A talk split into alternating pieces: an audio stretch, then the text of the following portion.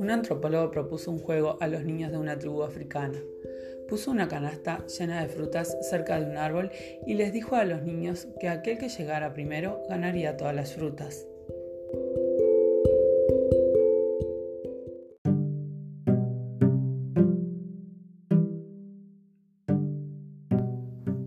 Cuando dio la señal para que corrieran, todos los niños se tomaron de las manos y corrieron juntos. Después se sentaron a disfrutar del premio.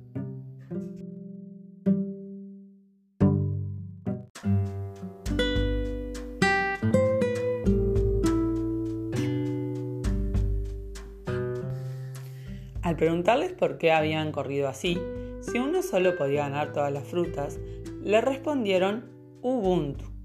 ¿Cómo uno de nosotros podría estar feliz si todos los demás están tristes?